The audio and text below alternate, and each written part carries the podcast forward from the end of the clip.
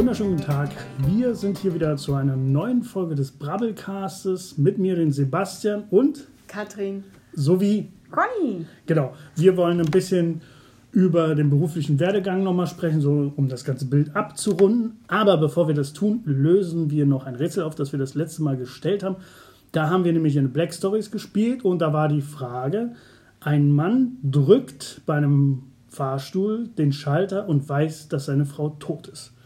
Jetzt wollt ihr natürlich wissen, warum und die Lösung ist ganz einfach.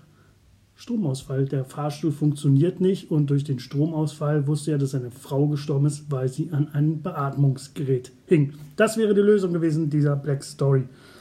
Gut, haben wir das geklärt? Das ist ein Wahnsinnseinstieg. Kommen wir zu unserem eigentlichen Thema, denn wir haben euch ja hier in die Villa eingeladen, weil ihr ja hier was mit der Villa zu tun habt. Und deswegen ist so meine erste Frage, Conny und Katrin, welche Verbindung habt ihr denn zur Villa? Conny. Oh. ja, also ich habe ähm, sehr lange schon eine Verbindung zur Villa und würde das auch ganz klar trennen. Ähm, einmal jetzt. Ich ähm, arbeite seit vielen Jahren hier beim Träger Mittelhof und habe in dem Zusammenhang auch schon viel mit dem Team der Villa ähm, Volke Bernadotte zu tun gehabt und war hier immer wieder präsent und ja, habe immer mal wieder mitgemischt sozusagen. Aber ähm, ich kenne die Villa Volke schon als äh, kleines Kind. Ich war hier schon, da war ich äh, ungefähr drei Jahre alt oh. und habe einen äh, Turn- und Kletterkurs besucht oben und äh, habe getöpfert. Ich habe gefühlt meine ganze Kindheit hier unten im Keller verbracht und äh, getöpfert, Vasen, Schälchen, Aschenbecher und ähnliches. Krass. Hab äh, mit 10, 12 äh, hier Kicker gespielt und Billard gespielt und war, ja, ich würde sagen, so drei, viermal die Woche nachmittags nach der Schule immer hier vor Ort. Also äh, im wahrsten Sinne des Wortes in das Haus hineingewachsen und lustigerweise jetzt auch für den Träger Mittelhof hier tätig. In der Tat, als ich damals, also ich arbeite ja im Nachbarschaftshaus Lienthal, nicht direkt hier in der Villa Volke, ähm, aber zu dem Zeitpunkt, als ich mich damals beim Mittelhof beworben habe, wusste ich nicht, dass die Villa Volke Bernadotte dazugehört. Habe das dann natürlich relativ schnell erfahren und äh, fand das total spannend zu sehen, wie sich das Haus ja, innerhalb von 15 Jahren, würde ich sagen, verändert hat und was daraus geworden ist. Wenn du hier so durch die Räume gehst, schwappen dir da viele Kindheitserinnerungen deinem Kopf hin und her oder siehst du es nur beruflich? Nee, das fängt schon damit an. Ich bin, ähm, also die Villa Volke hier ist ja am Jungfernstieg und ich habe als Kind im Jungfernstieg gewohnt. Das heißt, jedes hm. Mal, wenn ich hier die Straße entlang laufe, äh, erinnere ich mich daran, wie ich hier die Straße als Schulkind langgelaufen bin und ja, kannte alle Spielplätze hier in der Umgebung und ja, denke als erstes an meine Kindheit und dann an den Beruf. Krass, krass. Und bei dir, Katrin, also hast du hier auch deine Kindheit verbracht? Nee, meine Verbundenheit mit der Villa ist doch recht kurz. Ich bin seit zwei Jahren im Familienzentrum Langwitz und wir ähm, dürfen halt hier die Räumlichkeiten nutzen für unsere Kleinkindangebote und haben seit einem Jahr auch unser zweites Büro hier und von daher ist es rein ähm, beruflicher Art mhm. diese Beziehung und bin selber als Kind ähm, auch in einer Villa gewesen, das war aber in einer anderen Stadt, in Magdeburg, und habe da als äh, Grundschülerin Kochkurse mitgemacht. Wir haben Rührei äh, selber angebraten und da kannte ich halt, oder dann hatte ich so dieses Gefühl für eine Villa, das war toll, weil ich selber im Plattenbau aufgewachsen bin, das war eine ganz andere Wohnsituation.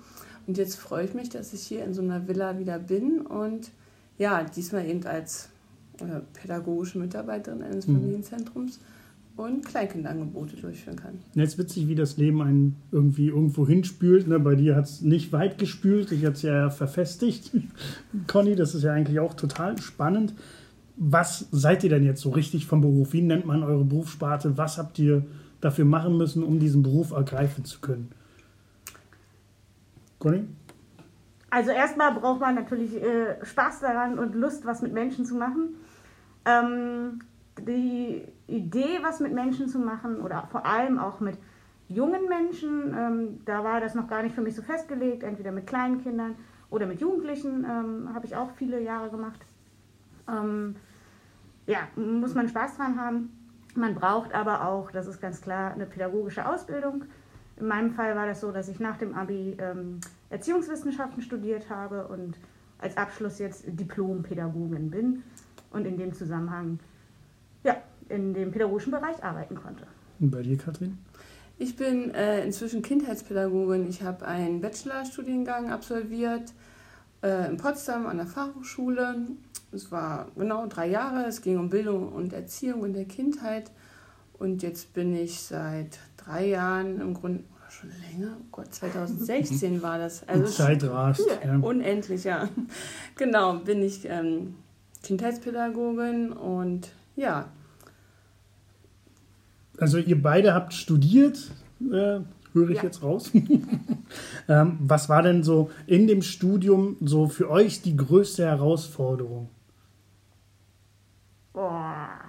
Also das, was am schönsten war, ähm, ist die Tatsache, von zu Hause auszuziehen und ähm, alleine plötzlich sein Leben irgendwie meistern zu müssen. Mhm. Bei mir war es so, ich habe mein Abitur in Mecklenburg-Vorpommern gemacht und wollte gerne ähm, noch auf Diplom studieren. Das ist heute nicht mehr so ohne weiteres möglich.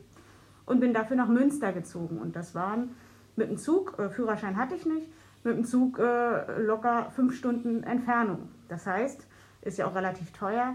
Jedes Wochenende nach Hause gehen ist nicht möglich gewesen. Mhm.